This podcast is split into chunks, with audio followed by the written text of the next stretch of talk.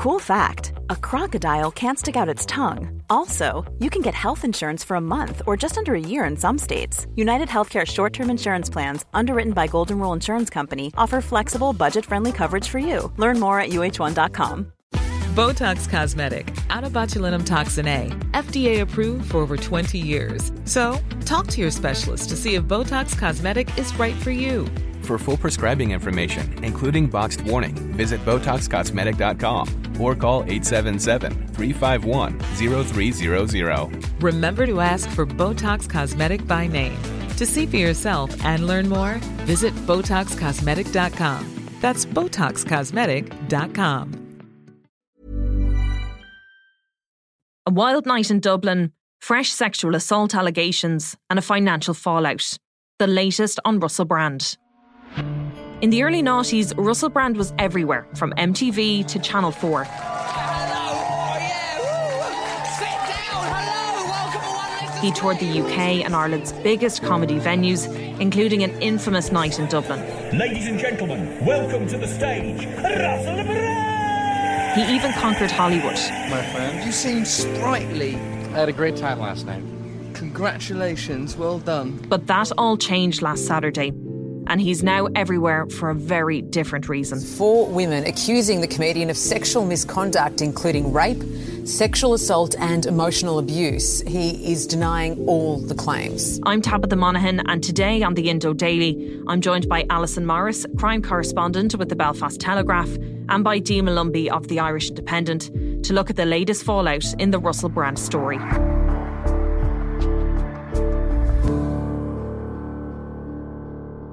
Alison Morris, can you give us a brief recap on what we learnt um, in the joint investigation with Channel four and The Sunday Times into Russell Brand?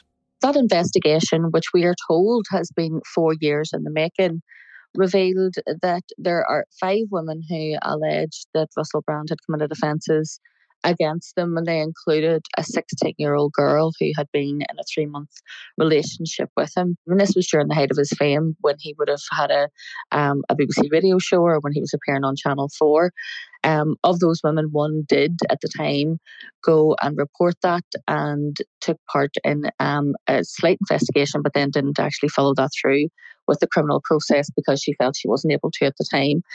Um, since that, there's been, I suppose, a huge fallout from it, and that the B B C have had to launch their own investigation, as that sixteen-year-old girl said that Russell Brand sent a B B C car to pick her up from school to take her to his house. We know that one other uh, completely separate victim has now gone forward and made a police complaint. Um, and YouTube have said just uh, in the last twenty-four hours that they have demonetised his YouTube channel, which will be the main source of Russell Brand's income in recent years. Um, so the fallout from it is ongoing and continuing. And the allegations that were contained in the investigation, some of them are very serious criminal allegations, and then some are not criminal, but they're challenging to even watch or to read. How has Brand addressed the allegations? Now, this isn't the usual type of video we make on this channel where we critique, attack and undermine the news in all its corruption, because in this story, I am the news. Well, what he did was, uh, I suppose very cleverly, is he got out ahead of the story. Um, which, you know, any good sort of P R person will tell you is the way to handle these sort of crises. So he put his own video on his YouTube channel the uh, ahead of knowing that these programmes were going to come out and this news report was going to come out. And in that, he obviously played to his you know, six million audience, where he spoke about conspiracy theories, how the, you know, the establishment was out to get him, how his followers had warned him in the private messages, you know, you're getting too close to the truth, Russell, they're coming to get you. And then he briefly mentioned that these allegations were part of that, and said that he had been clearly very promiscuous in those years, but that any sexual encounters that he had were completely consensual. I was always transparent about that then, almost too transparent. And I'm being transparent about it now as well. And to see that transparency metastasised into something criminal that I absolutely deny makes me question, is there another agenda at play? He is obviously going along the defence of, you know, this is the establishment trying to come at me for speaking the truth on my YouTube channel. Um, some of those, as you said, some of those allegations were of, of rape and assault, things that are, are clearly um, within the criminal threshold. But then also the Dispatches programme itself, it just showed other, it was called In Plain Sight, and it was called that for good reason, because we also heard video recordings of a radio show that Russell Brand had done. We know he eventually gets sacked from that radio show for leaving voice messages um, on the, the phone of uh, the grandfather, a very famous, the guy who played Manuel in Faulty Towers. Um, he left messages on his phone, him and um, at that stage, him and Jonathan Ross, saying that they had, you know, he had slept with his granddaughter, something that caused her a family rift in that family. He eventually was sacked from that. But a year before that, we hear him having a conversation with Jimmy Savile. Now, this is astounding because at that stage, it was an open secret um, in the media circles that Jimmy Savile was accused of being a paedophile. We hadn't yet had the big expose that would reveal that, but it was well known, and it was well known, um, especially within the circles that Brand would have been in. And yet he's having this chatty conversation saying, oh, I'd like to meet you, Mister Savile. And at one stage, Jimmy Savile says, you know, bring a sister. He says, I don't have a sister, but I have a personal assistant. And he says, could she be naked? And he said, I could arrange that. And this was obviously a woman working in a professional capacity for Russell Brand at that time, being demeaned. We've also heard other video clips where he demeans women, female T V presenters. Um, and you could see, you know, a two thousand six report from the singer Dannii Minogue, he said that he was a bit of a vile predator and wouldn't take no for an answer. She later said in an interview he ran after her, handed her his phone number, and she promptly threw it away. And other women such as Catherine Ryan, the comedian, have spoke about how she confronted um, someone who she was working with and told him that he was a predator, and we now know that that person was Russell Brand. So it's not as if there weren't red flags all over the place. So now the investigation is not just a criminal investigation into Russell Brand's behaviour, and a look at what, what the, the platforms that award him um, at this point in time, quite a lucrative platform to make money, but also a look back at those Channel four bosses, those B B C bosses, those people who gave him ample opportunities to build his profile and access at times to very young women. Because one of the allegations in the Dispatches, a member of staff said they felt like a pimp working for Russell Brand, because at that stage, the Big Brother's Big Mouth, that spin-off show that he was the presenter of, they gathered their studio audiences, often from local universities. So they were made up of very young men and women, and they had said they, they would be sent out, you know, to uh, gather those young women together at the end of the show. A B B C spokesperson has released a statement, and it says Russell Brand worked for a number of different organisations, of which the B B C was one. As is well known, Russell Brand left the B B C after a serious editorial breach in two thousand eight.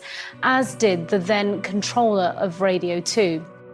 So there's a lot of questions now online, particularly from those who are supporting Russell Brand, is why is this happening now and why didn't it happen previously at the time? Russell Brand is a, is a very clever man. We know that. You know, he's, he's very linguistic. He's very compelling. Um, you know, he's, he's compelling to listen to and to watch, and that's why he was able to, to build such a profile for himself. And I do think that he's saying the writing was on the wall. He knew after the Me Too movement that his specific brand of comedy, if that's what you want to call it, um, was outdated. It was ne- it was never going to swing anymore. He wasn't getting the T V bookings. He was known as someone who was who was difficult to work with, and who young female members of staff, be they runners, wardrobe ladies, all of that, just didn't want to be in his company. Um, and he could see that coming, I, I think. And, and he also seen the rise.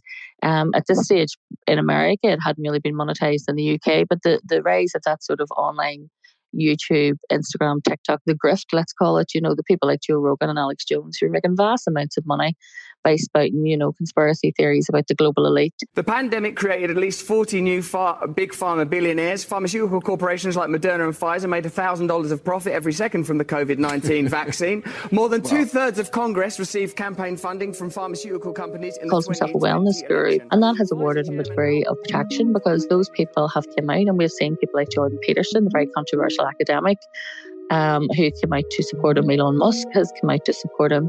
Um, Tommy Robinson, our right agitator, has come out to support him.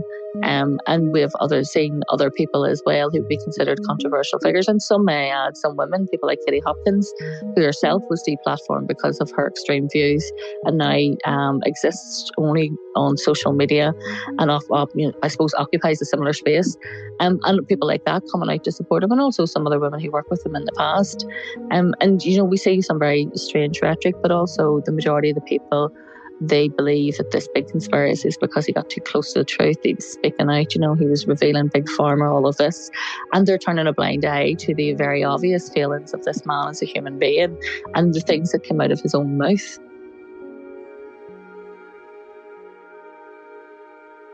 Dee Molumby, how much of a pop culture force was Russell Brand at the height of his career? Russell Brand's career really would have launched in and around the two thousands. I'd say that was kind of the height of his career, really. He would have been uh, quite prominent as a stand-up comedian at this stage. He was a presenter on a number of shows, uh, particularly on M T V in the two thousands. And he was also developing quite a strong reputation for his problems with uh, drug addiction and sex addiction. And he was quite renowned, really, from an early stage for creating controversy and uh, hitting headlines on a number of occasions for his provocative behaviour. Um, I think many people will remember one of the most infamous incidents would have been in two thousand one when he was fired from a presenting gig for arriving at work uh, dressed up as Osama bin Laden. And this would have been the day after nine eleven. And he was also uh, bringing his drug dealer into the M T V studios. But he was by all means not cancelled at this stage. Just in two thousand four then, he was presenting a Big Brother's E Forum, which would have been a, a sister series to the big reality show. And indeed, he was rehired at M T V in two thousand six. So it wasn't a particularly long time that he was off the screens or anything like that. Uh, he then went on to present the N M E Music Awards in uh, two thousand six, two thousand seven, and he presented the V M As in two thousand eight and two thousand nine. Paul Geldof there, obviously an amazing man to whom we have a lot to be grateful, not him calling me a of course. Um, really, it's no surprise that he's such an expert on famine. He has, after all, been dining out on I Don't Like Mondays for thirty years. The two thousand eight ones, I think he'd be particularly infamous for because uh, that show garnered a number of uh, complaints. People took major offence to the fact that uh, while he was presenting the show, he referred to Britney Spears as a female Christ. He called George Bush a retarded cowboy fella, and he was making fun of the Jonas Brothers' purity rings. Um, at this time, he was also gaining quite a bit of prominence as an actor. He was starring in a number of movies, Saint Trinians and Forgetting Sarah Marshall, and he was also doing a number of like voice acting uh, gigs, and he had a career in radio, and he published his first autobiography in two thousand seven. So it's safe to say he was really everywhere, and he was a pretty substantial pop culture force. And what about the stand-up career? Yeah, I think that what was quite interesting about um, the fact that he had his start in stand-up comedy was the fact that the nature of that job is that you do tend to over-exaggerate, and you're not always kind of straight with everything that you're saying. And I think that that's why in kind of subsequent years, there is a question around, well, how much of this stuff is actually serious and how much of it is all just a big comedic act anyway. But he's faded from our T V and movie screens in recent years. What kind of audience does he have now? He has like still a very big audience. He has something like twenty million uh, view, uh, followers. And I think that what's quite interesting is that Russell Brand is quite incendiary and contrary almost for the sake of it as a figure. And he clearly wants to attract an audience that similarly just gets kind of riled up for the sake of it. So he does have quite a substantial audience, but it is that kind of reactionary um, audience that he targets, but also absolutely loves the stuff that he is feeding into them. Why has he taken so strongly against the mainstream media? Because he was very much a part of it during his career, like you detailed there. He was on Channel four, he was on the B B C, and he was writing for The Guardian as well. Why has he gone so far the other way? I mean, it's kind of interesting because I think that there's something of an irony, and he's something of a walking contradiction in his decrying mainstream media because, as you indicated there, nobody would know who he is without mainstream media. Let's be honest here. He would not have the privilege of the celebrity status that he has today without mainstream med- media. And the other thing I would argue is, at the end of the day, he still utilises video. He still utilises podcast platforms to share his messages, to spread his work. And even though they might not be, say, radio or film or T V, those kind of major platforms, I still would associate video and podcasting with being integrated into that contemporary media scape. So I would argue that he is a part of the mainstream media, even though he pretends to be against it. He went from being a heroin addict live on air on M T V to a sex addict live on air on E four to a predator live on air on Radio six and Radio two.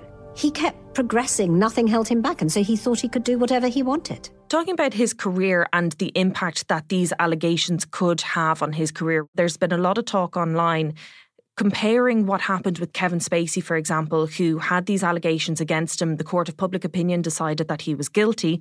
They went to trial and he was found not guilty. And then some people would say that really his career could never quite recover. What do you think of that? And do you think something similar will happen or could happen to Russell Brand? Well, from what I've observed myself, I think that Kevin Spacey is making a bit of a comeback now, and and could that, the you know final adjudication on that trial, signal the end of Me Too? It could very well be the case. I mean, I just don't see this destroying Russell Brand's career. I just think that he has too many ca- uh, followers, uh, like I said, twenty million, perhaps more. And to be honest, I just don't think that the court of public opinion holds as much sway as it once did. Um, I think that the public has become too disparate, too fragmented, too divided, and that even if a figure were to be found guilty of a crime, they would have enough people on their side to be able to maintain a career. I just don't think that cancel culture as a concept really exists anymore. So I don't see this being the end for Russell Brand. Despite those allegations emerging, Mister Brand is tonight appearing on stage at the Troubadour Wembley Park Theatre in North London. We have just seen him arrive through security.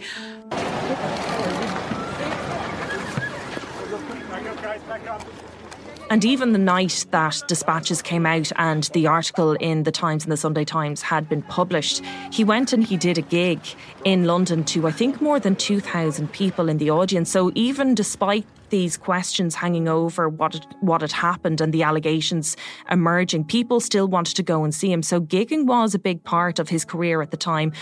Maybe it's not as much now, but he did come to Dublin at some stage during his career.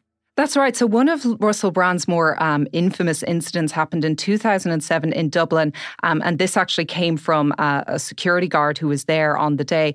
Uh, but the comedian allegedly uh, stood up on stage. He picked twelve girls from the crowd and he said, "I'm going to ask you to come backstage and the object is to shag you." Um, the security guard actually said he was completely dumbfounded and that he had never seen anything the likes of it, which is saying something for someone in that career.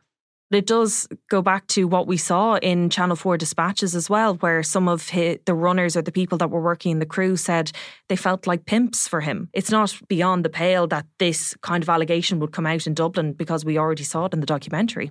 Do you think there will be more of a focus in terms of the Me Too movement on the comedy scene? I think that there might be, yeah. I mean, we've seen some um, kind of Me Too allegations against the likes of, say, Aziz Ansari, uh, Louis C K in the past, but none really in recent years from what I recall. This is probably the most uh, similar incident. But um, yeah, I mean, at the end of the day, it's really important that, you know, incidents like these are called out and that they are labelled as unacceptable, but it doesn't seem to directly affect um, these individuals.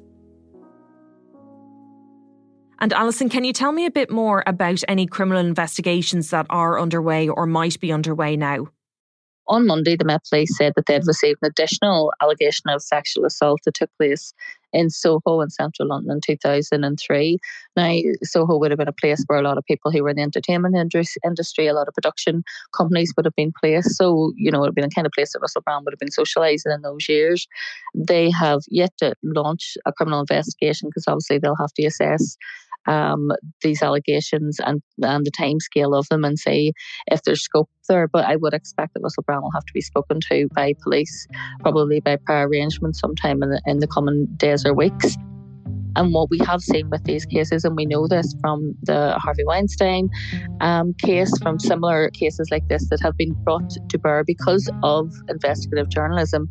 And then we see other victims and people who had maybe been afraid to speak out the past come forward and the, the entire thing snowballs. That may or may not happen in this case. I've been waiting since I was sixteen for it to hit the papers or for it to be on the news that he's been arrested or that somebody's reported him, and it's stopped the abuse. Russell Brand, as I say, has, has denied these allegations and said all of his relationships were consensual. Um, but I mean, even if it does show that the criminal test hasn't been met for prosecution and these relationships were consensual, it doesn't excuse the vileness and the misogyny and the stuff that we actually see happening in with our own eyes and with and listen to with our own ears from Russell Brand's previous behaviour.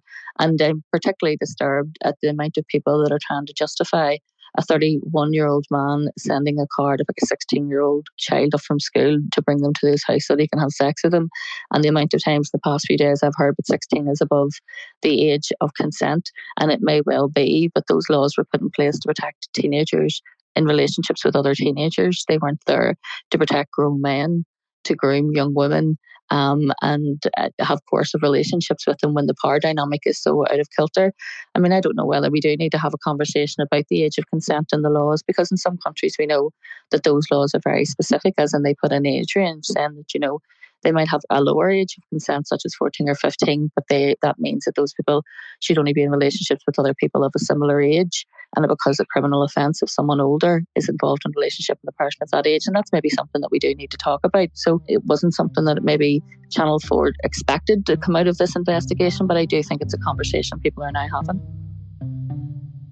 And Alison, can you tell me about the B B C and Channel four and what they've had to say?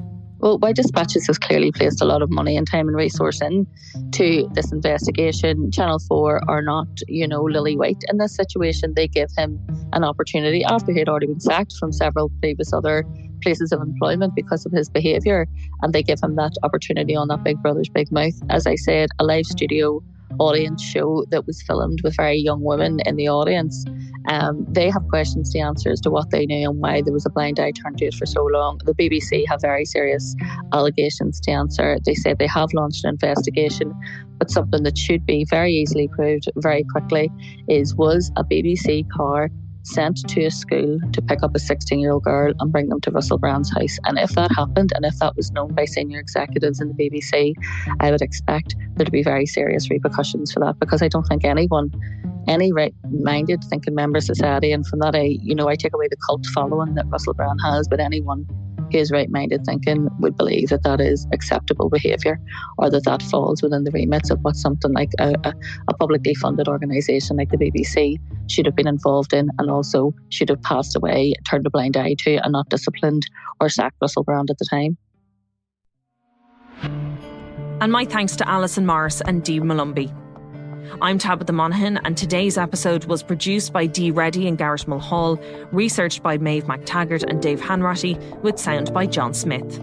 Archive clips from Channel four, Dispatches, Sky News, I T V News, Times Radio, B B C Radio two, Today Show Australia, Forgetting Sarah Marshall, Russell Brand's YouTube channel, and independent dot I E.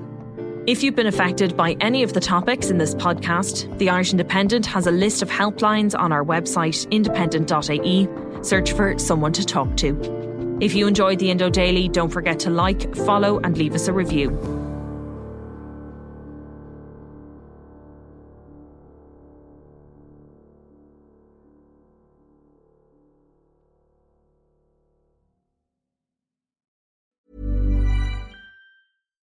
Botox Cosmetic, onabotulinumtoxinA, F D A approved for over twenty years. So, talk to your specialist to see if Botox Cosmetic is right for you. For full prescribing information, including boxed warning, visit Botox Cosmetic dot com or call eight seven seven, three five one, zero three zero zero. Remember to ask for Botox Cosmetic by name. To see for yourself and learn more, visit Botox Cosmetic dot com. That's Botox Cosmetic dot com.